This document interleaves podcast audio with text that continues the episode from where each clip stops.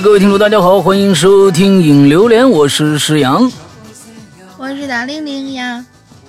今天呢是三月二十二号，昨天呢是三月二十一号，正式啊，咱们这孩子呀，《哈喽怪谈》以前叫这个《归影人间》啊，为什么改名呢？上户口不让上。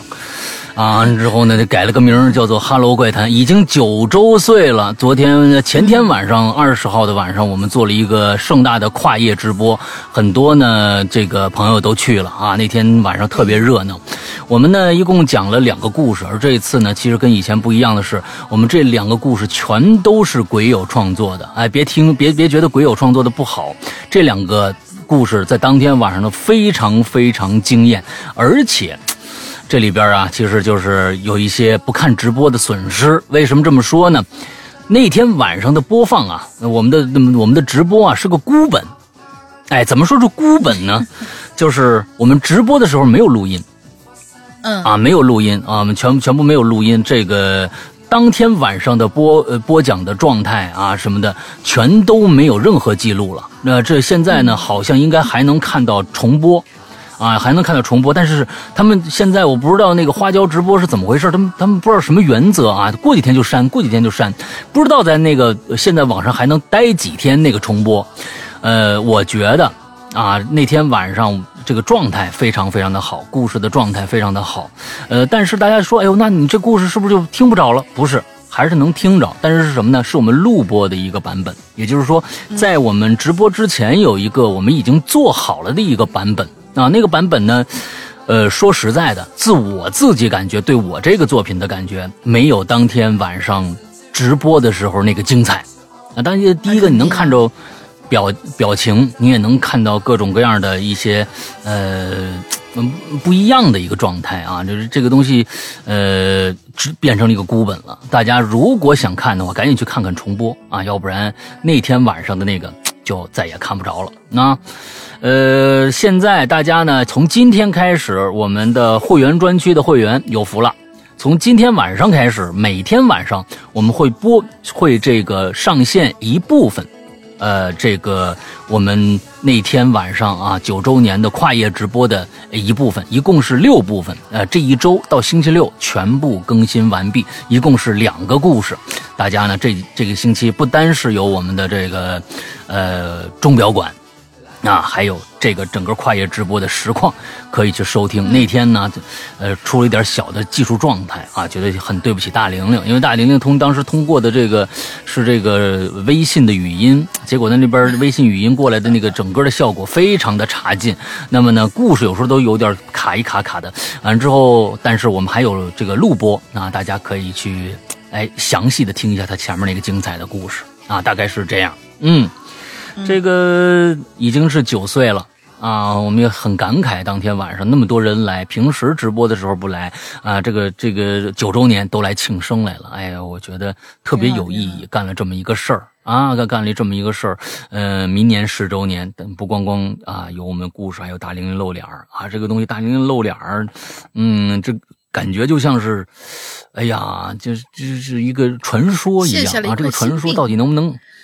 啊，到底能不能实现呢？不知道，到时候再说吧。咱们等明年的三月二十号，我们再做直播的时候啊，还有一年的时间，也不不啊，这个时间不久了，那就能看到大玲玲的真容了。到底是什么样呢？哎，咱们明年再见。这个人变成一个都市怪谈了，可还行？哎，都市怪谈其实就没有这个人存在，一直是我一个人说的啊，创造了两个人的。但是碟是怎么说的呢？啊，这这现在你看你你底下底下笑，我在上面说不可能啊，还是不可能的。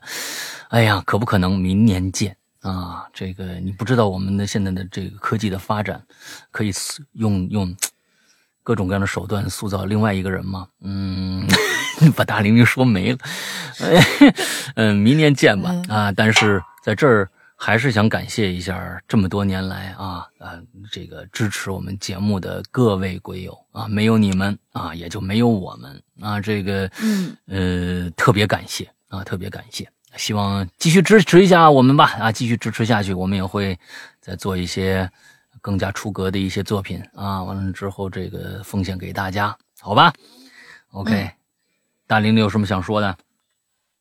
没。没没有了吧？嗯，一向嘴笨，一向嘴笨。没有他，啊，嗯，对，他的那个感触也不是特别深啊。完之后一想到明年就要露脸了，从现在开始紧张感触。特别深，就是、哎就就对，呃，因为这件事情陷入焦虑很久了。啊，很久了，嗯那从那年说起来，就到现在一直在焦虑啊，这这这就是这就不就剩三百多天了啊，就是也也没什么多少多少活头了啊，反正就干脆就明天你就漏了就完了，省着的这一年一一年半，对吧？你这一年以后你何必呢？明天你就发张照片放上去，大家也都释然了，对不对？嗯，哦，就这么说定了啊。啊，这么说好。，明年明天，明天大家等着啊！呃，大玲玲就要发照片了啊，这只是一个想法，不知道能不能实现啊？再说吧。嗯、今天呃，咱们节目继续来咱们的宠物。当然了，宠物这个话题啊，留留到现在呢，呃，也没多少条了。那我们今天的时间呢，可能比平时的时间稍微短一点啊。呃，前面呢是一些咱们剩下的一些关于宠物的话题啊。接下来呢，呃，因为字数也不多了，我们就找来了一些哎上几期的一些没被念到的同学的一些遗珠啊啊，就被遗漏的一些篇幅，我们放在后边给大家来聊一聊，好吧？来，对，今天开始说的也就是，呃，把把把大家就是跟自己小宝贝儿们的故事全都放出来，争取一个都不要漏。嗯，所以这个嘛，就不是说有篇幅的，有有有有多少限制，一定有哇，就有凑够原来那么长的一期，怎么怎么怎么样，就是为的就是让大家把所有的故事全都讲完，这就好了。嗯嗯嗯，来吧好，来第一位，第一位瘦蛋白，他说、嗯我家有俩喵，一个重达十八斤，你你们这些十八斤的猫都是怎么养的？我的天呐！因为是七月四号领养到我家的，所以给它起名叫起司。一只是畏畏缩缩的小白猫，所以呢起名叫奶油。事情是发生在去年还是前年的一早上。那天我跟我女朋友两个人正在客厅收拾，准备出门上班。这个时候，我嗯突然就听到有一声稚嫩的声音从我们身后传来，内容是“妈妈救我”。我俩当时就是一惊啊，回头就看见起司正趴在我们身后的沙发上看着我们。我们沙发是 L 型的，短的那一面靠阳台，起司趴的是靠近阳台那一侧。我就跟我女朋友说：“我说，这咱这起司什么时候会说话了？啊，不知道啊。我说你你教他，反正当时也不知道这是什么情况，我就走过去啊，把这起司拎起来，想再让起司说那句话。结果还不到一分钟，果然又听到了一句：“妈妈，我在这里。”但是这个声音不是从我手里的起司发出来的，而是从阳台外传过来的。哦，没错，从阳台外传来隔壁邻居楼下小孩的声音。我们阳台是能够看到他们的客厅，所以声音能传过来。反正这件事儿吧，被我们当成笑料，笑了好久。如果问我要是有一天你家宠物一定会说话，呃，会说话了，你会觉得会说什么？我的回答一定是“妈妈救我”，嗯，就成了一个梗然后我们还有一个朋友，他把他家跟她男朋友家一共四只猫训那叫一个溜儿，会握手，会叼球，反正一系列就跟狗狗似的那样的一系列活计。我们俩经常说嗯。要把他请到家来训猫，替我们训猫。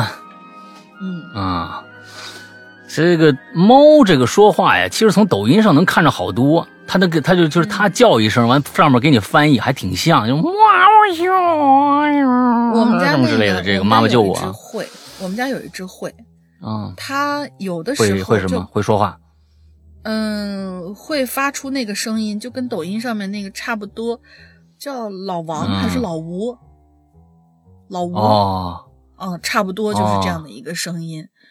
啊，其他的几只，哦嗯嗯，没有见过，就那个嗯老大应该见过灰色的那一只，还会，哦很神奇。突然有一天站站在我们家那个二二二半层的那个上面，冲着下面嗯那个就喊了一句：“老吴，老吴！”我说啊，什么情况？老吴，所以就是，对，所以就是之前我我突然想起，因为我我我妈是养狗的嘛，她她这辈子嗯。就一直是不停的，反正就是可能有一些狗狗到了岁数了就不在了，然后反正他手底下狗狗没断过，然后突然有一天呢，我就是很早以前了，我们邻居跟我妈坐那聊天，就说是，哎，你说你们家这狗还真懂事儿，如果你们家狗突然有一天会说话了，你，你你肯定特别开心吧？我妈坐那儿想了半天，也不开心。说实话，嗯，他他说是就是呃，反正当时那个意思好像就是说，开口叫你妈妈，你肯定特别开心。他说，嗯，你你就别说叫妈妈这个事儿，你要真细想起来，他只要开口，他说什么，我都觉得挺可怕的。哦。就是就是我我们可能就是对于一个就是宠物，总觉得哎呀，呃，平常看到自己的宠物的时候，就觉得哎呀，什么爸爸爱你，爸爸妈妈爱你，什么怎么怎么样。但是终于有一天，你的宠物真的要开口对你说话，我估计大多数人都是叶公好龙，下一激灵。比如比如说这这位鬼友他们家不就是嘛？听见那样一句话，首先是心里头一惊嘛，嗯。啊啊啊啊！那是那是，大家这个对宠物说话啊，是一个美好的愿景啊。但是的，那如果说但真有这个技术了，那当然啊，他他不害怕了。那忽然没有这个技术，突然哪哪天这个猫走过来，该起了啊，那那是这这个东西，那是呃挺可怕。嗯，来下一个叫李知恩啊，两啊两位主播呀，我是小唐啊，之前的梦那一期留言过啊，而且还被选中了。可是啊，那集我忘了加标点符号，真是很抱歉，实在抱歉，抱歉了。这这孩子还是被吓着了，看来。嗯，那么现在呢，我就说一下我的毛孩子的故事吧。啊，我呢养了五只猫，养猫的人呢都知道，只要不把它关在笼子里，它都会睡在你身身上。是是吗？嗯。啊，我我过去养猫可真不睡我身上，谁都不睡。谁都不睡，它就是自己找地儿。那那只猫特别独立啊，它不不太喜欢跟人在一起。我养了两只猫，都是不太喜欢跟人在一起，就是自己找地儿。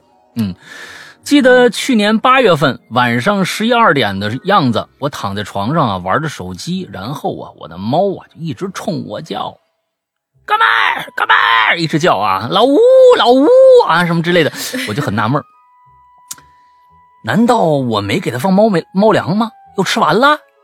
来，我就起身准备去看看。我刚把鞋穿上，床啊，床就塌了啊！床就塌塌了吗？是这意思吗？床就塌了是吧？啊，他写个“塌”字儿啊，他写个“塌”字，床就塌了，应该是那么这么着啊。李知恩，你你你你看，又没有标点符号，又没有这个，又写错字儿，别说让我猜。这床就塌了，那一瞬间啊，我是懵逼了，人都傻了。猫看我起来了，就不叫了。哎，后后面几天呢，一直都睡在地板上，因为这床已经坏了，没法拼回去了。你这床的质量也是真够是那什么的啊，就只能重新买。后面几天的日子里呢，我这毛孩子呀，可能觉得我是不是，哎呀，前几天给吓坏了呀？是不是？说安慰一下吧，是吧？安慰一下。呃，怎么安慰呢？哎，猫人家毛孩子这都有自己的那个喜欢的东西。你比如说我，我觉得我安慰别人呢，给人买礼物啊，我就爱往那个变形金刚上想啊。我给谁想都想哎，给他买一玩具吧。人家但是人家不一定喜欢，但是我喜欢。哎，这跟这猫是一样，猫想着买什么东西啊？嗯，买什么东西啊？哎，也不知怎么的，这毛孩子就把这窗户给打开了，给我抓来一只咬死的蝙蝠。哎，放我梳妆台上了，哎呦，这给我吓的呀！我说这，哎呀，看来不喜欢，那我再给再再再送他点别的，可能不喜欢变形金刚，高达吧。哎，又是抓了一个壁虎啊，还有鸽子、蛇。哎呀，别人都说我的猫啊知道感恩，你是猫的恩返是吧？嗯，我也是这么觉得啊。可是我真不需要那些蛇呀，七七八八的什么的。每次我都和他们说呀，我我我我谢谢你啊，我真不需要啊，真不需要。但是他们呢也听不懂。行吧，我和毛爱孩子的故事啊，今到这里了，讲到这里了啊。在此希望两位主播身体健康，万事如意，挺好。你这个对猫的恩返啊，其实为什么有这样的一个一个传说呢？确实是有这这个这种事情啊，经常发生。他们也确实觉得能够抓到一关键啊。呃，你们很多人说是猫抓老鼠，但是其实它那个抓老鼠不是吃的，它是玩的。它主要以玩心大。哎，他把它玩死，他也就不，他他就就把它搁那儿，他不会给它吃了，啃了就，那只剩下骨头。他就是哎，觉得它动，哎动我就抓你，抓你我给你咬死，咬死以后我就放那儿了。他那蝙蝠啊、蛇呀、壁虎啊，你们这就不抓老鼠，就抓这个啊，这个两栖动物是吧？这个冷血动物是吧？你看这仨仨东西全都是冷血动物，跟他们过不去。哎，他觉得这个东西有意思，哎，给你抓着以后显摆显摆，放你明面上了，让你看看什么呀？看什么呀？能耐大了去了啊！你看着吗？哎，送你小礼物，嗯嗯。但是这个吧，跟这么一个挺好。也跟你说，这这这分猫，我像我们家就就刚才那个老吴，平常啊，因为他是家从从小就是朋友家，就就咱们以前那那个鬼友家里面养的，然后给了我一只。他就是从小就是家猫，但是我不知道他怎么那么大的野性，就是呃什么想出去，呃不是家里边。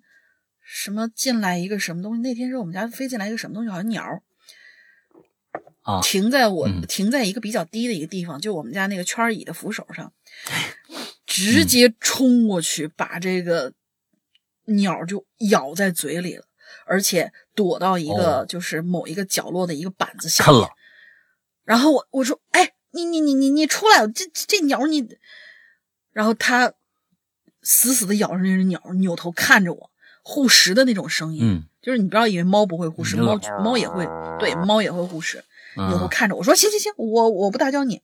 再到后来的时候，那只猫好呃，不是那只鸟好像，反正我扫出来了吧，就就一点毛了，没了毛了。嗯，对，就是一大概就是一个麻雀那个样子。所以就这个也分猫，这就他这家养猫居然能有这么大的野性，我是想不到的。所以还是分分猫，而且他还吃了，你说嗯，而且还吃了。你说把人家饿的，没饿的，没有，他可胖了。你说你想想，哎，大家就家里啊，轻易鸟是飞不进去的。你看看人大玲玲家，连鸟都飞得进去。他过去，跟大玲玲过去跟孙悦是邻居，孙悦是养大象的 啊，他呢是养袋鼠的，你知道吧？嗯，行吧，下一个来。嗯，下一个叫狗蛋儿，两位主播好呀，我是狗蛋儿。上次有幸被读到，真的很开心，所以这次我又来留言了。这次话题啊，真是勾出了我心底最深处的记忆。嗯，二零零六年的某一天吧，我降临到了这个世界，而他呢，动物他也才刚刚出生。我们两个是一起长大的，一起玩耍的。逐渐逐渐啊，我发现他老了。不再像以前那么活跃，眼角看着我的时候，他眼角常常饱含泪水。某一天我回到家的时候，他没有像以前在自己的小窝里走出来迎接我，而是静静躺在自己小窝里，没有一丝动静。我丢下书包走向他，将他抱起来贴在我脸上。我知道他在等我，他还想见我一面。我看着他那双眼睛，昔日那双灵动的眼睛充满了泪水，在他的眼角缓缓的流下。我再也绷不住了，我的眼泪大颗大颗落了下来。他伸出舌头舔了舔我落下的泪水，然后他就走了，去回到汪星去了。我紧紧地抱着他还有残余温温度的尸体，大声哭起来。他从我出生陪伴了我整整十四年，我长大了，他却走了。不是说好了不走的吗？我抱着他踉踉跄跄走到了后院，用手，嗯。嗯，可能是徒手吧，挖出了一个坑，缓缓的把它放进坑里。再见了，朋友，愿你在汪星过得快乐。嗯，十四岁算是哎，这就岁数啊，也不小了。说实在，嗯，这个。这是正常的一个一个一个年岁，就是说养养宠物总是就有这么一个，对，真的从小一从小一起长大的这种，真的，嗯，从小长大这个这种感情真的是没法说啊。但是真是没跟你说好，他肯定要先你走啊，肯定，对，他肯定要先你走啊。这这这这真的是没说好啊。嗯，当时可能呃，这个王兴哄你了啊，让你别担心啊，让你跟他一起快乐的长大啊，那确实没说好。这可能很多人养宠物也是担心这个，哎呦，这以后死了怎么办呢？啊，走了怎么办呢？我这白发人送黑发人呢，啊，这个怎么着啊？呃，总想这个，嗯，其实对，这我觉得是应该考虑的一点啊，确实你会伤心那么一下啊。我都总总现在的皮蛋，我都总想，哎呦，这以后走了怎么办？现在看着他挺开心，嗯，行，下一个吕宝生，哎呦，宝生这孩子呀，前天我跟他见了一面，怎么呢？宝生这孩子其实从。呃，多大呀？不是多大呀，就是从这个咱们这个《哈喽怪谈》多大呀？应该差不多最早最早的两岁的时候，两岁的时候，咱们开始写第一个故事，这个呃《鬼影重重》的时候，哎，宝生就参加了。从那个时候就开始参加，一直到最近的一次，宝生都在给我们投稿。同时呢，他也自己写一些东西。在前年的时候。呃，我想想是前年还是去年？前年了。我们办这个征文大赛，他呢投了一个稿。当时我跟他说呀，他写了一个什么呢？相当于一个纪实的这样的一个文学的载体的这样一个小说。我跟他提了一些意见，完了之后他就去改，还真改了，用了一年的时间。他每天工作非常非常的忙，每天晚上发现了他回去修改，给他扩充了一个更大的一个故事。完了之后，前一段时间发给我，我看完了以后呢。我说：“哎呦，因为宝生是在就在北京，我就跟他约了一下，我们俩见了个面，喝了个咖啡，聊一聊天，聊一聊创作方面的事儿啊，挺好。哎，咱看看今天宝生咱们咱们说这故事是什么？二老大好，龙姑娘好，讲一个我小时候的故事吧。小时候在农村长大，那时候啊，最大的乐趣就是在夏天的晚上和村里的小伙伴呢捉这个萤火虫。”萤火虫啊，不知道现在孩子见过没有？对，现在在城市里基本见不着，那只能去这个农村了。哎，只有农村。你现在啊，萤火虫这种生物，它对空气质量还是有要求的啊。它的那这空气质量稍差一点，它它它也亮不起来。嗯，这个啊是一种在夏天的夜里会发出光的小飞虫，大概啊有成年人三分之一食指的长度。哎。哎，首先呢，对，这不是个灵异故事啊，我讲的这个，嗯，我到现在还记得，那是差不多二十年前的一个晚上，住我们家后院一小伙伴啊，来找我玩来了，啊，他右手啊攥着拳头，神秘兮兮的跟我说，在来的路上抓着一萤火虫，哎，当时黑灯瞎火的，他也没仔细看，就发现一亮光，啪一下攥住了。哎，就拿回来了。说完呢，他就把手这个摊开了，我就看着啊，他手里头啊，不是萤火虫，不是我们平常看着那种。我们也确实看着它尾部啊，也能跟那萤火虫一样啊，有两道那个发光的杠，但是它长度呢，却足有两到三个正常萤火虫的大小，差不多就一个手指头了。一个手指头那么长，粗细呢差不多跟小孩那小拇指差不多，细长细长那么一个，身上长着几根稀稀疏疏的绒毛，而且呢还长着像龙虾那样两个大钳子。嗯，就在那个小伙伴手里啊，威风凛凛的挥舞着。见状啊，我俩同时吓毛了，啊，同时就吓毛了。这这这什么呀？啊！这是已经开始啊，这个故事已经开始是那个呃遗珠了吧？就是前天毛毛毛的是吗？他说是此吃三个是。哦哦哦，OK，好，因为这个也是写动物的嘛。啊，对对对对对对，这个其实说实在确实是这样。呃，大家就是经常你把一些东西拼在一起，你比如说长一个马脑袋，呃完了之后两个龙虾的钳子。后面是一条蛇尾巴，中间中间是这无数条蜈蚣腿。这个东西你不管多大多小，你看着都害怕。就是你这个不是像地球的东西，你知道吧？所以这确实你你你见过没见过，你都害怕这个东西。这个农村长大呀，就没见过这样的怪物。哎呦，这这伙伴一松手，那是巨无霸的萤火虫飞走了。直到现在，我也没搞懂当年伙伴手里那怪物到底是个什么玩意儿。这萤火虫受到核辐射变异了？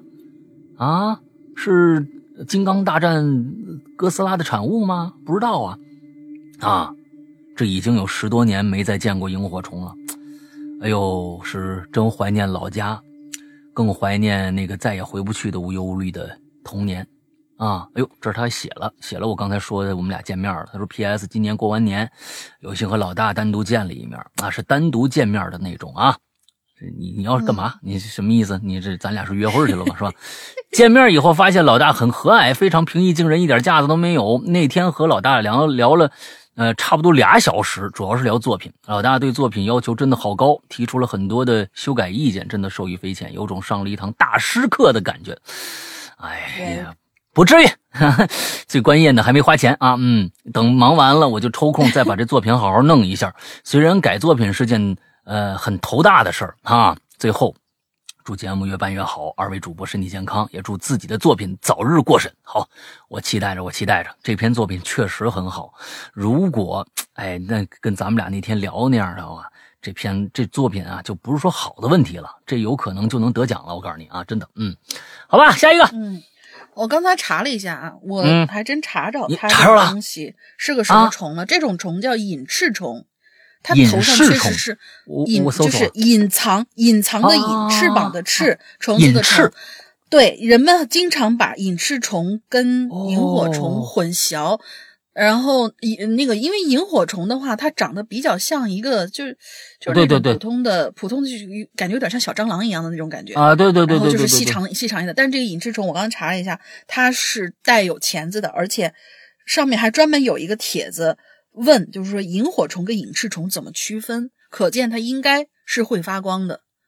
嗯，我我但是我看这几个没有没有打钳子呀，是吗？我看到的这个是有的。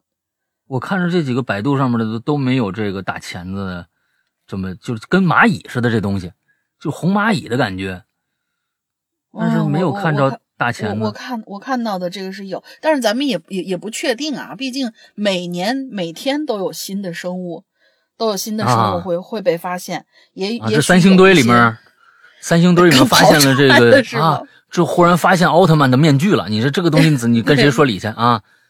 那但是但是就是说，他说要就是农村经常出现的有一种虫子，有有三个，就是那个差不多三寸长，而且前面还有大钳子的这个东西。我不知道他是不是因为当时比较小啊，什么记混了这种。就是他说的这个形象，前面有大钳子的这种形象，我第一个想到的是蝼蛄。啊，蝼蛄对，是是是是是，对有没有？但是那是灰白色的。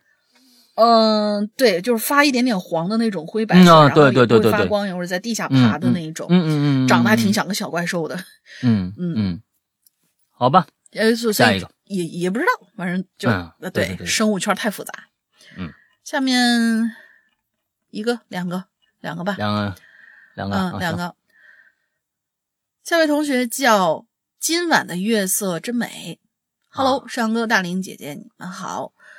终于找到可以留言的地方了。我是去年才加入的，因为我去年买手机里面有播客，我就看到了引留言，也是《哈喽怪谈》陪伴了我那段日子。最喜欢听你们讲一些奇奇怪怪的故事。我记忆当中啊，印象最深刻的是一只猫，是一只大橘。嗯，记忆中它很小很小的时候就来到我家了。嗯，是我隔壁一个嫂子家的老猫生的。那个时候它在我家里院子里拴着，一直猫猫叫，说还。就是你们猫还拴拴着呀，嗯，后来大一点呢，这猫就没拴着了。它的妈妈要在别的地方叫一声，它一定会附和的跑过去。我充满好奇心，就会跟上去，就看到那一幕啊，真的好有爱。它的妈妈叼来老鼠，然后给它吃，还帮它舔毛发啊。两只猫呢依偎在一起晒太阳，但是，呃，这种美好的时光啊总是比较短暂。到后来，他妈妈不见了。他自己呢，也渐渐长大了，有了自己的宝宝。我们照顾他的宝宝，但是满月之后，也都送给了那些想养猫的人。嗯，他呢，长得胖乎乎的，我一过去，他就会跳到我腿上，让我抚摸他。嗯，然后他呢，就开始给我咕噜咕噜念经。嗯，第二年我们搬家了，我和我妈想把他带过去，但是，嗯，不知道为啥，一转眼大橘不见了。哦，就这样完了。哦，他不想搬走。不想搬走，也许他，嗯也许他就是，就感觉就是我我在这个宅子还在等我的妈妈回来的那种感觉。啊啊就结合前面的故事的话，OK OK，挺嗯好的。你这么一说，我忽然昨想起我昨天晚上做的梦了。哎我昨天晚上做的这个梦啊，我一般就是每个人都做梦，但是我真的不记梦啊。几乎让我有印象的，就绝对是它比较特殊。昨天晚上这个梦的结尾特别有意思，前面怎么着我不知道了，忘了。就是后来这个结尾让我印象特别深刻。怎么呢？我应该是在一朋友家，或者是去了一个宠物店，还是怎么着那样的一个感觉。他们墙上啊，嗯这商品不是有一些东西，像比如手机壳什么都挂在商那个那个墙上吗？他们家呀，墙上挂的呀是蓝色的，是那种蓝猫，深蓝色的猫。完了之后都是刚刚生出来的小崽儿，就挂在墙上。哎，说旁边还有橘色的猫，说哎呀这个猫特别好。我说哎呦真可爱，我我要养一只。我说哎呦我一想，哎猫回去跟皮蛋会不会打架呀？但是那个小猫崽儿就刚生出来，可能就几天的那种感觉，但是但是是深蓝那种呃深蓝色的那种那种猫，完了之后就捧在我手心儿了，哎呦好可爱！完了我就醒过来了，醒过来呢色的猫，啊，你是说颜色的那个深蓝吗？因为我们现在普通叫的那种蓝猫，它其实是灰色的。对对对对，它它是蓝色你，说颜色的蓝是吧？颜颜色的蓝，就跟咱们这一次 这一次咱们画的那四只猫里面那个蓝色那猫一样。哦，就那那种蓝色，那种颜色蓝色。完了之后，我抱在手里说：“哎呦，真可爱！我哎皮蛋回去能不能跟他好好玩啊什么的？”我就醒了，醒了以后，我我就说：“哎呀，不行，我不能醒过来。我我知道这是一梦，这是一梦啊！回去就这猫就就就见不着了，我得赶紧回去。但是已经已经再睡不过去了，你知道吧？哎，昨天还做了这么一梦，嗯，挺好玩。嗯，挺好玩的。嗯呃，下一位同学叫三三，我家十六岁的老猫有个非常中国风的名字，就叫嗯咪，啊猫咪的咪，跟我一嗯起姓刘。我啊呼唤它的方式有很多种啊，刘咪、宝宝咪、刘宝咪之类的。嗯它从三个月大开始，我们就没有分离过，每天睡一起。他喜欢跟我共用一个杯子，喜欢眯着眼睛看我。嗯我回家的时候，他会第一时间跑到门口来接我，还会像一只小狗那样叼回我扔出去的小纸团儿。嗯，因为我们俩太熟了，我能听懂他的一些语言，要罐头、打扫猫砂、求抱抱、要喝水。嗯，虽然已经十六岁了，哎刘咪可以了同学，嗯，高寿了已经。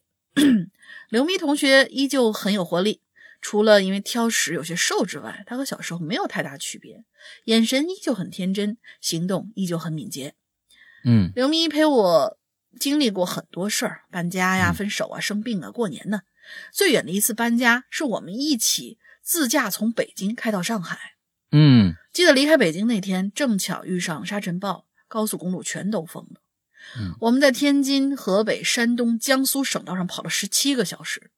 我开车的时候看着副驾上的刘咪，有一种患难与共的感觉。嗯，不知道他心里怎么想的。有时我很担心，如果没有他的话，自己应该如何面对每天的生活？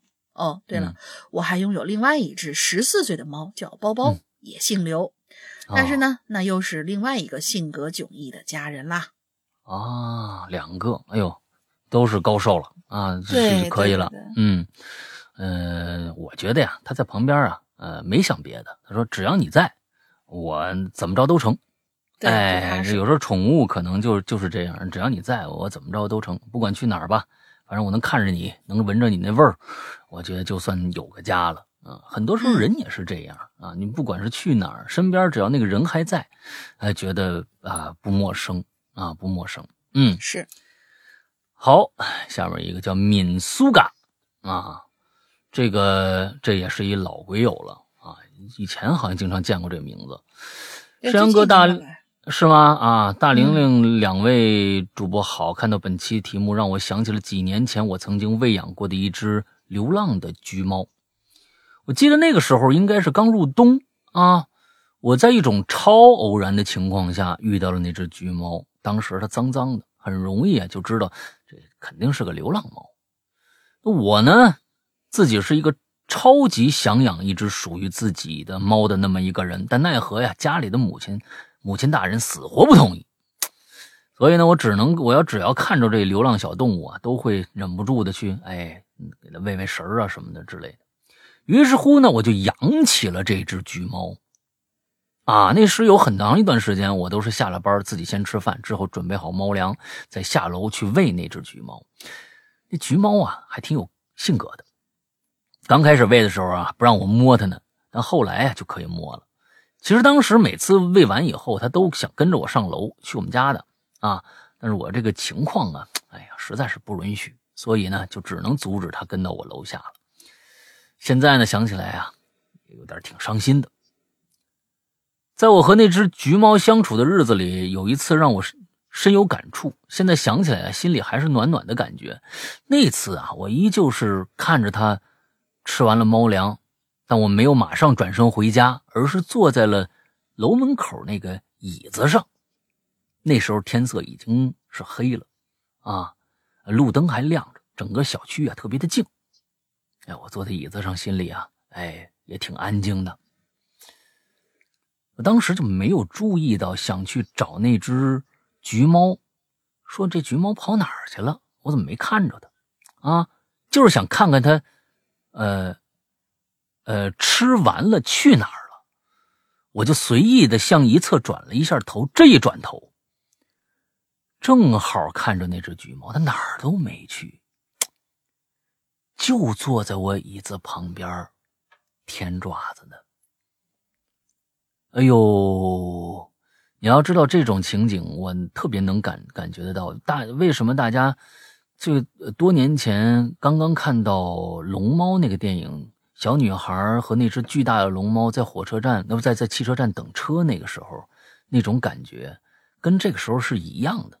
就是忽然你发现了一种生物对你有信任，那种信任是无可替代的。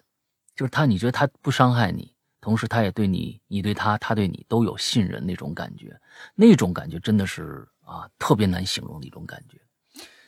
这猫在旁边舔爪子呢，我看见它一瞬间，心里突然很感动，可能有些夸张啊，我觉得一点不夸张。但当时那一刻呀，夜色下，这只坐在我身边的橘猫给了我一种陪伴的感觉，抚慰了我的孤独。但是很可惜，这只橘猫啊，最后就消失了。至今是生死不明。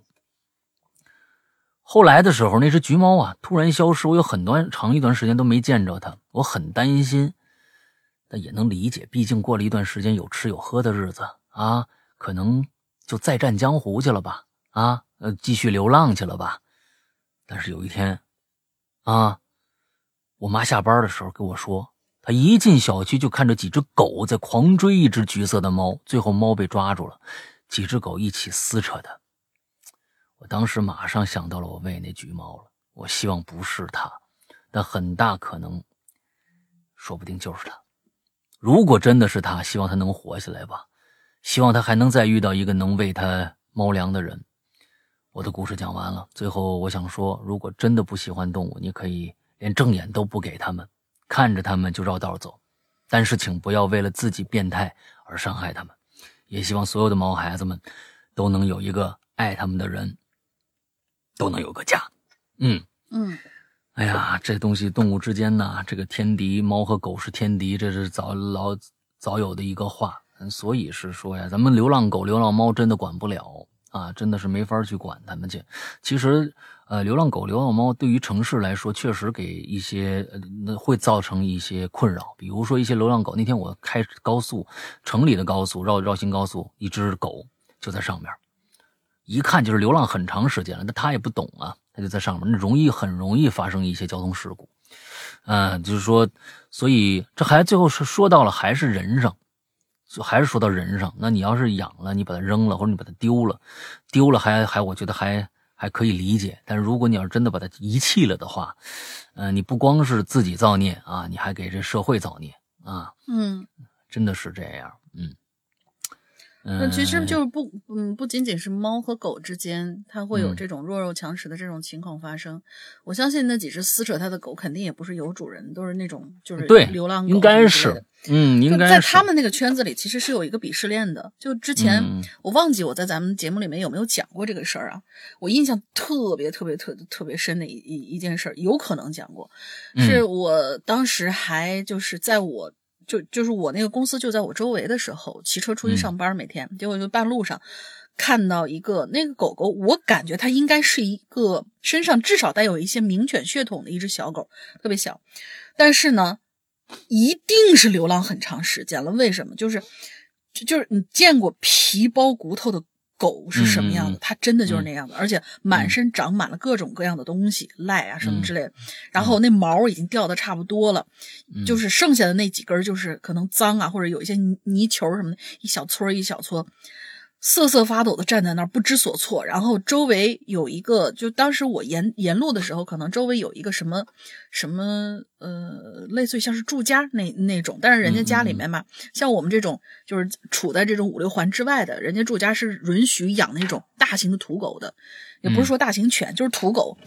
然后他们家呢，可能养两三只土狗。就是旁边有一个，其实有一个很很大的一个垃圾箱。那小狗呢，一看就是想过去找到垃圾箱里找点吃的东西，但是那几个土狗围着它，就是不让它过去啊，啊！它还在那瑟瑟发抖的，不知所措的，不知道怎么样。然后我当时 就觉得，呃，当然一股可能想想多管点闲事儿吧，我也没觉得，因为我每天都路过那那几个，但是今天是第一天看见那小狗。然后呢，每天都看见那几个大狗，那几个大狗平常啊，它我也不去那个什么它们。因为土狗脾气有的时候护护家护的比较那什么一点，你过去撩它，有可能不如宠物狗那么温顺。然后我平常也没有理过它们，但是呢，它们看见我也不敢过来。嗯我当时就是刚刚从那个就是是上班是下班的时候还是上班的时候忘记了，反正我当时包里面肯定是装的吃的，嗯装着吃的，然后可能还还还有瓶水什么的，然后我我就说我说你们走开，我下了车，专门停下下了车，然后。把这个水的水和吃的就一点点，我就放在那个小狗那儿，很小心很小心。然后那个狗吃了一点，吃了一点。然后每天我发现，就是从那天开始，每天它都会在那儿等我，因为它发现我每天都会路过那儿，而且我每一天就算是包里没有吃的，我心说哦，那小狗应该还在，或者说我路上也许能遇见它。那么好，我就会下班的时候从那个公司门口的小店里面，我买一根火腿肠，然后买点水什么的。我说哪怕你一天吃一顿呢，只要我能碰上你，让你吃。嗯嗯，然后这个小狗真的就感觉它每天硬气了很多，而且嗯只要 对，就感觉它上了人事了，就是、啊对，就感觉它嗯，肉眼可见的它好像硬气了很多。然后每天就我那自自行车嘛，也可能质量也比较那个什么，也也没有上什么这油油之类的。就只要我停下来的时候，我那个车就是支在那儿，那个车架子只要一响，咔吧一下，嗯，那个小狗无论在哪儿，哗就能跑过来。嗯然后它就我给它吃东西，而后来的时候我就发现它开始逐渐逐渐的靠近，就是因为我肯定从公司到家是一就是无论是怎么七里拐弯，但是至少是一条线，他就开始慢慢慢慢的沿着我每天走的那条路开始往我家那边靠。嗯，就可能我第一天是在 A 点遇见了，然后 B 点离我家稍微近一点，他可能第二天就跑，就是在 B 会在 B 点出现。终于他在可能 C 或者 D 点出现的时候吧，那个地方有一个大型的一个什么什么什么，呃，垃圾还是怎样，反正是不知道什么东西处理站。嗯对，然后那个地方吧，人家那个处理站的那那些人，估计也是收养了这只比较可怜流浪狗。他们那边呢是收养了好多好多的，真的，一看就知道是流浪狗，但是还都比较就是呃全乎的那种。终于他在那个地方好像是落了脚了，也许是那户人家呢每天能看见他，哎呦也觉得挺可怜，每天给他吃点东西。然后我每天呢也能碰到他，我我还是会下来。到后来那个垃圾站的那个那个阿姨，每天看见我喂喂它的时候，都说是，哎，我发现它只要一听到一听到你的车子响，它就会跑过来。嗯然后那个阿姨他们有一种独特的方式，好像能治这个狗狗身上的癞，但是那个治的方式吧有点难受，到身上抹一种黑乎乎的，不知道是药还是，反正那个质地特别像沥青。嗯然后有一天我就说，我说哇，不会是有小孩儿那个什么你了吧？或者说是那那些狗是不是找你麻烦了呢吗？其他的那些狗，那其他那些狗看起来挺挺彪挺壮的。后来，呃，那那个阿姨就过来跟我说，不是这个可以治他身上的病的。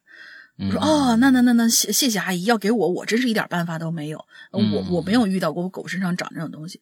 到后来这个狗真的就慢慢慢慢慢慢好了，我还觉得哎，好像自己每天给它哪怕给它一点吃的，也像是有功有功有一些什么功劳一样，做了好事一样，我也挺开心。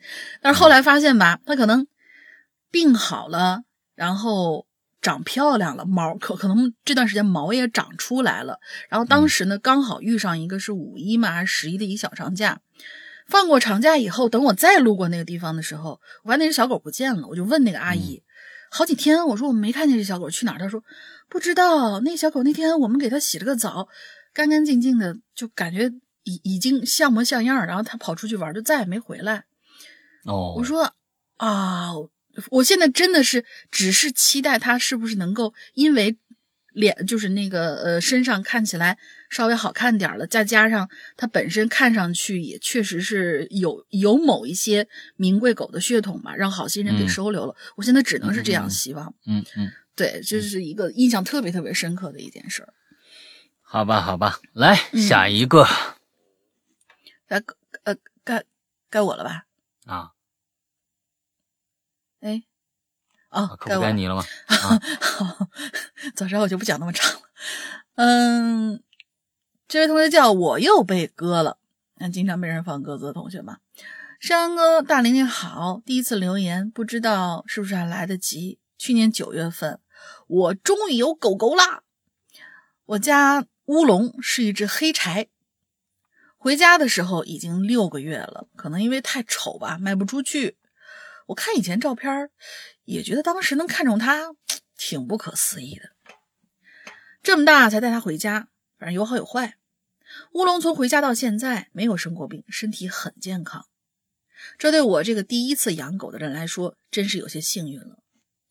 但是坏处就是啊，不知道它小时候经历过什么。总之很胆小，到现在也是窜着睡，可能就是窝起来睡吧。什么东西？都喜欢咬，不会扑棱着玩儿因为狗玩的球呢都比较小，经常滚到沙发下面。我呢就在网上给它买了个小皮球。我拿这个球的时候才知道，我拿到这个球的时候就知道这球应该活不长。但是我没想到，从快递到家再到被咬破，居然只过了五分钟。但其实我也没生气了，就是想着正好可以教育教育他。不能啥东西都用牙咬，我就假装生气，我就说他，他躲呢，我就拿坏球追着他，把球放在他附近。那个皮球是特别软的那种，其实扔在身上也不疼啊，但是他明显害怕了，到处的躲，最后跑到我房间里，钻到了我书桌底下，被我堵得没地儿跑，两只耳朵往后一撇，脖子一缩，后腿一蹲，然后就尿了。当时已经快到晚上遛狗时间了，一天喝的水都在那刻释放，哗啦啦，好大一滩。这是我第一次在人生中见过什么叫被吓尿了。那后续就是人家尿完没事儿，跑餐厅找爸妈要吃的去了，我则是在屋里收拾他的杰作，相当崩溃呀。好了，这个令我哭笑不得的小故事算是讲完了。其实乌龙的品相啊，确实也不太好。眼睛小，耳朵大，嘴巴长，这在柴犬里都是减分项。再加上它头小，骨架大，整体看上去有点不太成比例，绝对说不上是一只好看的柴犬。但是在我心里，乌龙就是最靓的仔，妈妈的好大儿，妈妈永远爱你。嗯，最后说点别的吧，我这快潜水五年了。其实说来惭愧，因为培训班的时候有人在。公共文件夹里传了盗版，我才有机会认识了鬼影哦。找到免费平台，听了留言和在人间，感觉真的是发现了宝藏了。后来上班用电脑更多一些，就陆陆续续在淘宝店买了很多节目。啊，世阳哥放心，我肯定是不会外传的。如今鬼影变成了哈喽怪谈，做会员已经有第三年了，也会听到别的电台，但是说最喜欢还是我们哈喽怪谈。跟别人说我一直听的节目，也一定就是指哈喽怪谈。希望哈喽怪谈可以长长久久办下去吧。嗯，第一次留言说太多了。希望别嫌我啰嗦吧，自闭选手不知道还会不会有下一次。我觉得你不太像是自闭啊，其实说了很多很多，确实有一些就是呃，真的有一些这种这种狗狗啊，它在小的时候可能受过什么惊吓，而且就是嗯，看你这个就是柴犬，而且是买回来的，也知道它本身应该是一个名犬，然后放在那种店铺里边被人呃。出售也好啊，或者怎么样，反正是在等着一个能够把它带回家的一个一个契机。但是呢，因为品相不太好，其实有很多很多人选择这种名犬的话呢，他一定首先就是会看你是不是有这个名犬它应该有的一个一个品相。柴犬长得像柴犬，呃，那个柯基长得像柯基，金毛长得像金毛，肯定都是这个样子。但是如果说，稍微歪那么一点点的话，那中彩的几率一定会不太好。但是还好，我觉得他遇到你其实是幸运的。而长得丑这个事情吧，就我我我就跟我刚才说那个事儿一样，它其实就是一个在各个的环境之中都是一个鄙视链，人里面也有，狗里面也有。然后这东西，我觉得要是真的是长得丑的话，那是真爱，我天。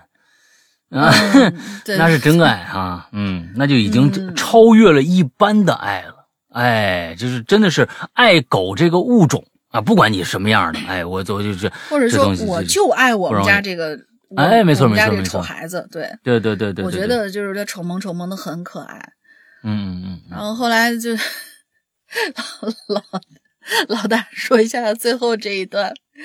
这个事儿吧，我也是觉得很感慨，因为我们知道啊，确实是有好多好多是非通过比较不正常的渠道，然后听听到我们接触到我们的，而且都不是那种免费平台上面听到我们的。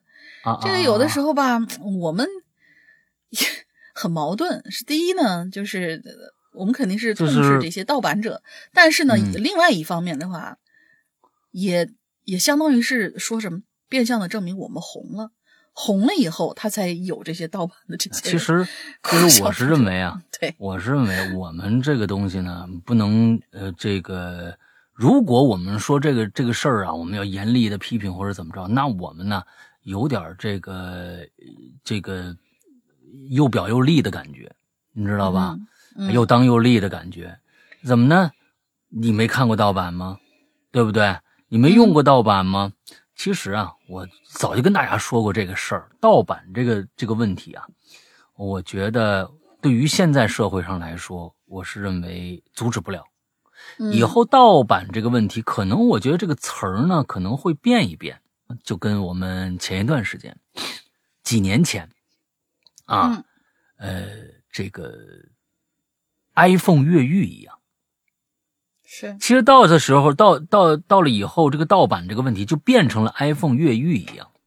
在网络时代，不管多么多么机密的东西，五角大楼啊，最机密的地方，它也可能会被入侵。你别说那个了，就你这几个破故事，你还怕别人？就是还还还想严防死守，没有用的啊，没有用的。所以我是觉得，可能付费这个问题啊，可能留给了一些愿意、真的愿意、觉得你值得这个价钱的人的一个选项。就比如说那天我们在呃这个十周就是这个九周年的上面，有很多当时也有这个跟英子说的，说我等你不做活动的时候我再买，我就想原价买，我觉得它值这个价格。我这就是我也看到好多好多人会说这样的话。对，他说我就原价买啊，我我当时那心想着说，哎，这帮人是土大款吧？也不一定，也不见得就是土大款。他可能承认你的价值啊，他就觉得可能呃打不打折对他来说不重要啊，支持你是重要的，就跟这些盗版是一样的，也就是跟刚这位朋友马上就要说的这个这个事儿是一样的。我觉得盗版这个东西啊，大家也没有。必要，就是说，因为你挡不住，真的挡不住，只能是人的意识渐渐的改变，认认为这是一种呃应该去被呃我们来购买的这样的一个东西，那才能真正的防止盗版啊，防止盗版，这是一个整个社会的一个呃价值取向。我觉得并不是说说这就是盗版，不能看。你不看你你你你这几天扎导的那个加长版你不看吗？那是不是盗版呢？那就是盗版呢。那你说我不看，我就因为它是盗版，我就是不看。那我觉得是吧？反正我 我得看看啊。但是我是真没看，是因为什么？因为我我对这个咱这这就是扯扯一两句题外话，就是我是真觉得。呃，可能是我了解的不够多吧，也可能是没有关注点不在这方面啊，关注漫威比较多一些。我发现漫威是怎么样呢？它是不是跟版权是有关系的呢？就是说我发现漫威是他把他所有那些版权按照一个顺序进行了一个十年二十多部的一个铺陈，整个把它推到了，就是把最后复联四的成功推到了那个点上。但是我现在想，就比如说我去看了一个海王，看了个蝙蝠侠。然后可能看了一个神奇女侠之后，你就突然就好像是漫威没有给我发了那么多那么多的前面那些电影，只给我看了个钢铁侠，看了个美队，然后看了个什么惊奇队长，就直接给我上了一复联四。我现在我都摸不着头脑，所以我我不知道从哪开始往下看。你觉得这对于小白来说是不是就他友好吗？这个我。我我我，因为毕竟四个小时，我要听到他友好，我我我再决定去要不要去看，花这个时间。其实这是 DC 啊，也就是华纳和漫威这个迪士尼，他们两个的策略不同。啊，当然从策略上来说，无疑咱们最开始不能说谁成功谁不成功。那么现在看来，漫威是成功的，它把它变成了一个巨型的一个电视剧。啊，一个连续的电视剧啊，就像相当于一个美剧，你这样的一个一个东西方式来来去运作啊。当然，你说他是二十年前就想到了复联四了，我觉得也不见得。那但是他是有这样一盘棋的，他的整个这个方式是往这个方向发展的。但是 DC 是不一样的，DC 它本身它没有想去构建一个像漫威这么严谨的一个宇宙。他不管是从，呃，蝙蝠侠、诺兰蝙蝠侠跟这个没关系啊，你这这一点关系都没有啊，你这是一点关系都没有啊。他是从，其实这是从扎克施耐德的这个蝙这个这个钢铁之躯开始，嗯，对，哎，往后。但是呢，你说他没有没有布局吗？他也有布局，只不过我觉得这里边跟 DC 有关，这跟漫威呃不是这跟这个华纳有关。他其实在七年前就已经开始准备《正义联盟》三部曲了，他想做一个三部曲，但是现在一定的大家不要去想了，啊，只有一部了。啊，而且是这个，你只能看扎导了才能知道这原汁原味的是个什么样。他也在七年前就想做这样的一个庞大的一个围绕着正义联盟的这样的一个宇宙，但是呢，嗯，第一个啊，前两部扁超也好，还是钢铁之躯也好，都没有太的太大的一个成功，所以呢，渐渐的啊，投这这个投资方也觉得呀，扎导这个是不是？有问题，因为毕竟扁超烂番茄才百分之二十八，所以说这这种呃这个就很差很差了啊，所以他们渐渐的就失去了重心，把整个的宇宙变得不伦不类的啊，变变得不伦不类，所以这东西很难说。就是其实都是我觉得一个相辅相成的。在最开始，其实漫威也是稳稳扎稳打，他也没有那么出彩。但是到了现在呢，你看今年电视剧也全面开花。那幻视刚刚结束，完了马上这个猎鹰就出来了啊！猎鹰这个如果看了第一集，嗯，看了第一集的话，前二十分钟那段猎鹰那一段完全就是一个大片电影啊。那你想，这是个电视剧，它的投资已经完完全全不担心这个投资，他们已经玩开了，想怎么玩。玩就怎么玩，他也可以做各种各样的伏笔。但你再说不明白，他也大家也愿意去猜你到底要想讲什么东西啊。所以这个宇宙他玩开了，这东西很难说。最开始这也也有很多的成分是这个呃运气啊，我觉得这个也也也是有的。嗯嗯，那个接下来是某棉花山羊哥，大玲玲好啊，我是棉花。上次的留言竟然被读到了，好兴奋啊！这里跟大家解释一下，兔子被杀的原因：一、兔子太大，跟一只小狗差不多大了；二、味儿太大；三，我弟弟有鼻炎，没办法养有毛的东西。好了好了，闲言少叙，啊，我要开始讲本次的故事了。上次说到，我养了只小草龟啊，但其实它本来是有一只小伙伴的，小伙伴是一只巴西龟，名叫小绿和小黑呀一起到到的家。本以为他俩呢一直一起生活下去，可是啊，意外发生了。某一天，我起床去看乌龟，发现小绿浮在水面上是一动不动。哎，我把它捞起来晃了晃，没动；摇了摇，还是没动。小绿死了，那我就把它放一小盒里啊，里边装满了龟粮。呵，这这相当于啊，相当于这个知儿知马了，是吧？嗯嗯，盒子上还写了“小绿再见”。后来啊，那随后呢，我就把这小绿啊埋在了楼下的这个松树边上面压了块大石头啊。你这属于让他永世不得翻身，你这个啊，差不多呢。过了半个月，我想小绿了，我就跑到松树边发现啊，哎，树怎么被砍了呢？嗯，原本压着小绿木的那个石头啊，也被移到了一边。我在松树边挖了半天，还是没找着，可能啊，它被野猫给叼走了。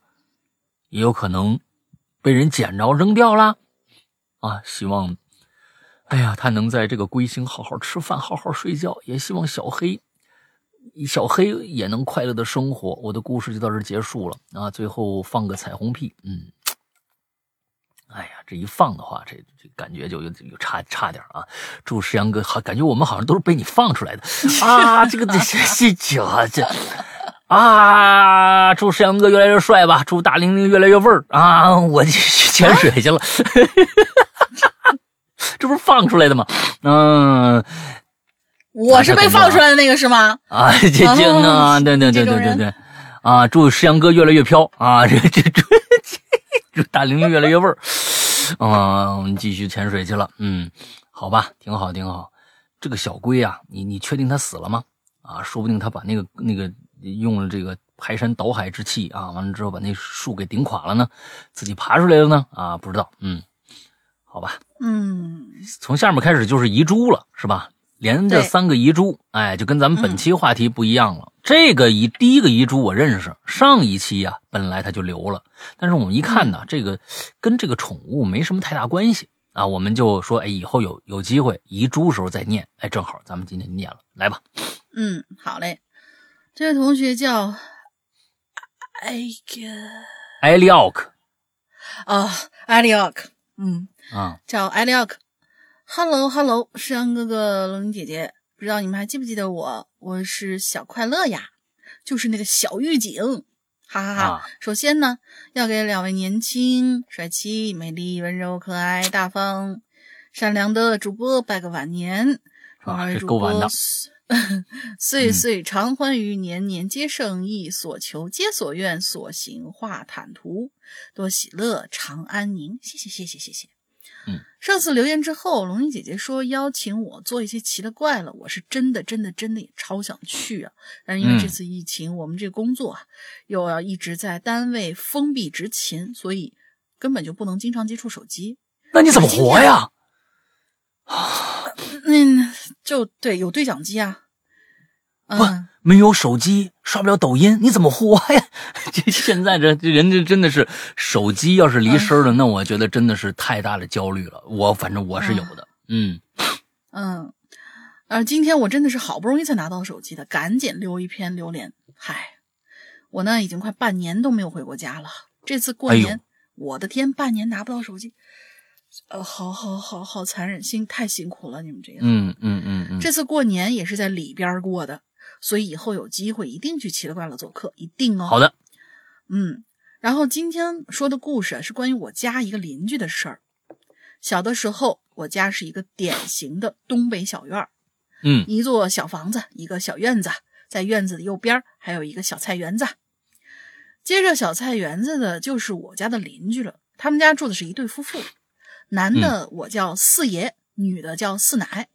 嗯，老两口一辈子吃斋念佛，也没有要孩子，所以小的时候呢，他俩对我特别的好，经常让我去他家吃好吃的。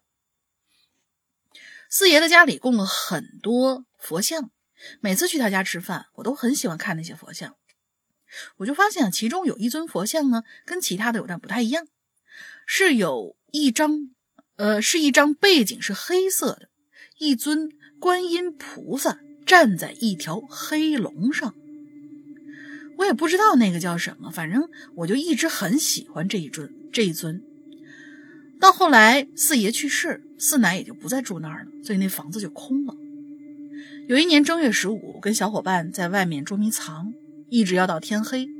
本来大伙儿都要回家了，突然一个小伙伴提出：“哎，我们去四爷家看佛像吧。”我本来是不想去的，又怕他们说我胆子小，就硬着头皮去了。而正月十五大月亮地儿，我们从四爷家的大院子偷偷大门就偷偷翻进院子。绕到房子的后面，从后窗翻进屋里。那时候去的匆忙，没有手电，也没有蜡烛，大伙就只能靠着月亮微弱的光，勉强看清屋里。我们慢慢的往佛像面前走去，在接近佛像大概有五米距离的时候，就感觉佛像跟前有三个小亮点儿。哦，其中一小伙伴说：“我操！”佛像显灵了。另外一个胆子比较大的小伙伴仔细看了，就说：“别瞎说，那那是上的香。”说完我就纳闷了，这谁上的香啊？啊，他们家已经没人了呀。这时候就有小伙伴已经害怕了，咱们回去吧。我说行，我我也不想玩了，咱们走吧。就想着大家一块回家。而正当我们要走的时候，我们就看见有一个人从大门进到了院子里头。嗯，当时我们吓坏了，这要是被人发现，肯定要告家长的，就赶紧从后窗跳出去，躲在后墙，想等他走了我们再走。可是吧，也许是因为好奇心，当时就想看看这荒宅子什么人会进来呀，就想看看那人是谁。我们就偷偷的透过后窗观察屋子里头，那个人进了屋，透过就是，呃，在月亮的照射之下，我们才看清楚，那人居然是四奶。嗯，但是四奶当时的穿搭很奇怪，满头的白发，还扎着两条马尾辫儿，穿的是以前四爷经常穿的中山装。四爷是很胖的。所以四奶穿他的衣服啊，特别特别别扭，就像是飘着走路一样。哦，只见四奶来到了佛像跟前，对着那张有黑背景的观音像啊拜了拜，之后就捧起了香炉，把手伸进香灰里，抓起香灰就一把一把往嘴里送。哎呦，大把的往进吃香灰。嗯，当时就把小伙伴吓得叫出声来了。四奶听见叫声，头突然就向我们这边转过来。边转还边在那吃香灰呢，头完全转过来之后，我们和四奶四目相对。他看见我之后，就放下香炉，就跟我说：“小宝啊，回家去。”又用那沾满香灰的手指指着那观音像说：“他呀，没用。”我靠，我们哪见过这阵仗啊！撒丫子就往家里跑。回家以后，爸妈就问怎么了，我们也没敢说这事儿。嗯，但是从那天起之后，我们就再也没见过四奶。听别人说，好像是四爷去世之后，四奶精神啊就一直不太正常。现在想想还挺难过的。哎，好了，这就是我要讲的故事。如果有不通顺的地方，请见谅。哈喽，万南牛掰，溜了溜了，我觉得好通顺啊！啊，这这这个我觉得是挺恐怖的，我天哪！嗯，对对对啊，这感觉像上身，又像好像不不不一定是四爷上身，还不知道谁上身，反正就是吃香灰在那一把一把的。我跟你说，吃香灰这都，这这你几天你你几天你就见不着。你就见不着厕所是什么样了啊！你这这基本上就对啊，出来就是整个的什么怎么吃进去的，怎么出来的，太恐怖了啊！嗯，哎呀，嗯，太恐怖了啊！嗯，下一个，下下俩吧，下俩吧，我就正好正好结束了。嗯，哎，叫竹灵，石阳哥，龙玲姐，好久不见，我是屋顶上的黑猫。这段时间呢，我一直在潜水吃榴莲，不知道你们还记不记得我了？这期的话题是作死经历啊，咱们那前一段时间呢，作死经历挖空了很久，才在脑海里找到了一些有关于本次话题的事件。我呢，从小就淘，人家姑娘穿裙子、扎辫子、抱个娃娃当孩子，我呢，啊，扎娃娃、抱上房房，啊，穿了一个辫子，上嗯房子，抓虫子。不是，啊，吓上房子唬妹子，吓唬妹子啊！嗯，你这个东西虽然淘，但是也得有个限度啊。唯有两次作死经历啊，是在上小学四年级、五年级那会儿。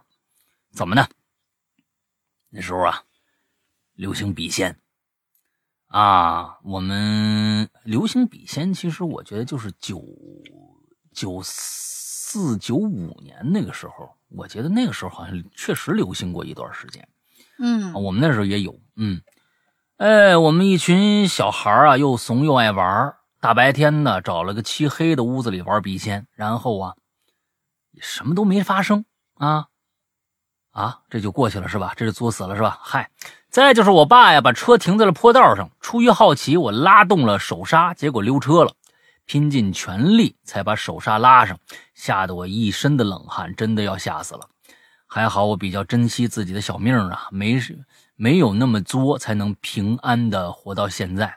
嗯，那是你运气好。嗯，文笔不好，事儿也不长啊，确实不长。好久不冒泡，话题贴不上，又不想放过这次机会哈，将就看吧。嗯，望两位主播以及鬼友们见谅啊。那、这个祝哈喽怪谈收听长虹，两位主播健康安好。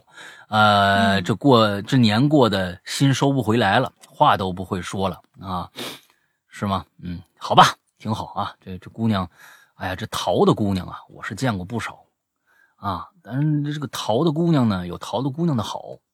这小有人喜这个这个这个是傻小子呀，就喜欢淘的姑娘。哎，你还别说，这淘的姑娘有她自己的魅力。哎嗯，那就如果这淘的姑娘啊，哎，再长得漂亮点儿那就跟你说，就比那个文文弱弱的那个那个小女孩那要有美有魅力多了。那真的，嗯小时候我们就我们班里就有那么一个，可抢手了。好家伙，那那一这一呼百应，那是身这旁边身边那小小男孩全都起来了，干嘛？生什么事儿大姐？嗯啊，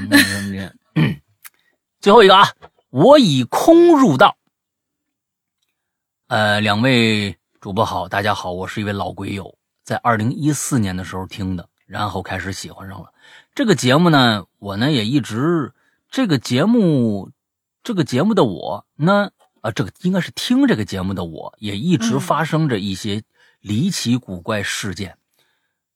我包括阿飘托梦给我，完了，这孩子我我有有点意识啊，让我给他办事儿。哎，阿飘托梦给他，让他办事儿。包括我嗯我村子里很有名的师傅，他对我说：“我和他有缘无分，我不知道能不能读到吧。”我写了一个经历的事情，名字叫做“以气化形的老者”，啊，以气化形矣。那我我我一个字都不不念错啊，以这是什么意思呢？以气以气化形矣啊，是什么意思啊？不知道。嗯，那年夏天，有一天啊，我奶奶说，中午吃晚饭，下午去地里看了一下，看看有没有草，拔一拔一下草，然后我和我奶奶去地里面。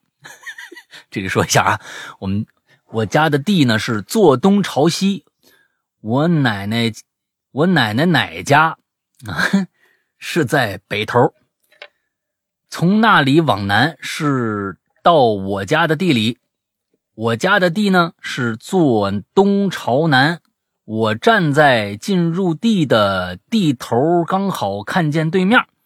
去地里是走路去的，原因是陪我减肥。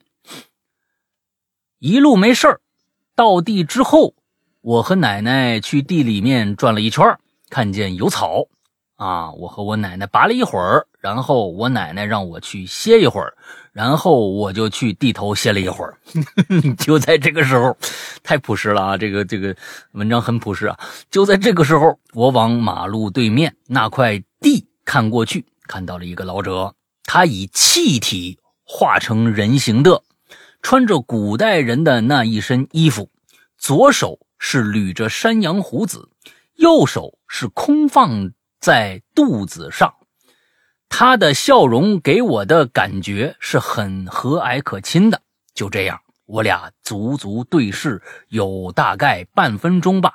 我奶奶开始喊我，叫我的乳名“龙龙龙龙龙龙”，叫了我三声。我奶奶走过来了，我指给我奶奶看，说那边有一个老头站在那里，对着我们这里笑。我奶奶看了看，说没有啊。然后呢？我还是说有。我回头再看的时候，老头消失不见。我看见那个老头消失的后面有一个像墓碑一样立起来拱形石板。我奶奶说是人家浇地的水龙头，我说不是。后来我用手机拍了个照片，当时好像发在了百度云里面。完了，嗯，啊，这个孩子呀，我觉得，嗯，二零一四年的时候听的，啊，我刚刚想说，可能是个二三年级刚刚学作文的时候，经常会把文章写到这儿，而且他加标点呢，非常有特点。哎，他加加的标点啊，非常非常有特点。右手放在，右手是空放在逗号肚子上，你看看，就这种。呃，就是他经常有这种的断句的一种方式，我觉得这孩子呀不简单，啊，这孩子一定不简单，他心里想象的那个那个世界可能跟我们不太一样啊，挺好，挺好，挺好。这个以气化形的老者特别的好，我我我夸人家又不行啊，那我该怎么办呢？啊，那那这个这个东西对吧？啊，不要说故事，故事呢，我大概明白。明白了一点儿，就是说有一天夏天，他奶奶说一起去拔草，他们俩就去了那儿了。老头这个这个人呢，看到对面有一老头叫奶奶，奶奶这边有个人，奶奶回头一看啊，没有啊。那他说嗯有啊，再一回头什么都没有了。故事结束了，我讲的清楚吗？大概是这个意思吧，啊，大概是这个意思啊，挺好挺好挺好。以后这个有古怪的事情，包括这个阿飘托梦给我让他办事儿，哎，我对这件事儿比较感兴趣。你看你有没有时间给我们写一写，到底办了件什么事儿？这有意思，我觉得这有意思啊！哎，以后这个给我们讲讲看，好吧？我们今天的这个节目呢，就全部这稿子就全都念完了。到最后啊，呃，大玲，你想个进群密码吧？进群密码，你先做广告吧，我去翻翻。啊，你就最后这个吧。啊，右手是空放在了哪儿？嗯。嗯不，肚子上 啊，对，他这乳名叫什么？人家一共重复了三次，龙龙龙龙龙龙。哎，我觉得这个也可以啊。你不，那行，那行行行行，那你去吧去吧去吧去吧。做广告，你先做广告啊。我们还是呢，在这说一下，哎，关注一下我们的会员啊，我们的会员内容，我们的会员内容在我们的 APP 里边啊。大家下 APP 呢，呃，苹果、安卓手机都可以在商城里面搜一下，叫做。鬼影人间还是我们的老名字啊！安卓用户啊，如果你在你的手机自带的商城里面没搜到的话啊，别瞎下，你先去下一个叫做豌豆荚的这么一个应用商城。在里边搜《鬼影人间》，那里边一定是我们官方发布的最新版本。以前呢有一些其他的可能盗用我们的版本，它也不不更新了，所以呢就版本是很老很老以前的版本，可能会出现一些问题啊。大家记住这个就成了。呃，进去以后呢，呃，这个里边这个会员专区现在是锁死的，你必须进行购买才行啊。完了之后，这个会员专区里面内容是非常非常非常非常非常多的。我说这么多非常。就是有很多很多内容，而这里边的内容百分之八十是会员独享的，也就是说我们不会放出的，只有会员才能收听的。呃，内容非常非常的丰富啊，我在这儿就不多说了啊。是现在有上千集的节目了吧，在里边啊，所以一时半会儿你们是听不完的啊，所以去听吧。而且呢，会员专会员专区里面的会员呢是日日更新。日日更新啊，有一些时候是一日双更，比如说这周啊，我们从周一开始一直到周六是更新我们这个二十号晚上的直播的现场的这个录音剪辑啊，也不是录音剪辑，就是反正就是内容吧。一共更六天，每天更一集。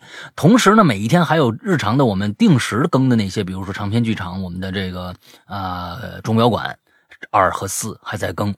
那你要二和四的话，正好跟那个一天就是两更，哎，所以内容非常非常的丰富，大家是真的，呃，一时半会儿是听不完的，而且都是特别特别好听的故事，大概是这个样子。那么，如果大家在各种各样的呃问题上面有有有问题想去问，或者购买上啊，或者是想进我们的会员群呢，都可以去加一个绿色图标，可以聊天，也可以付款的那么一个啊社交软件。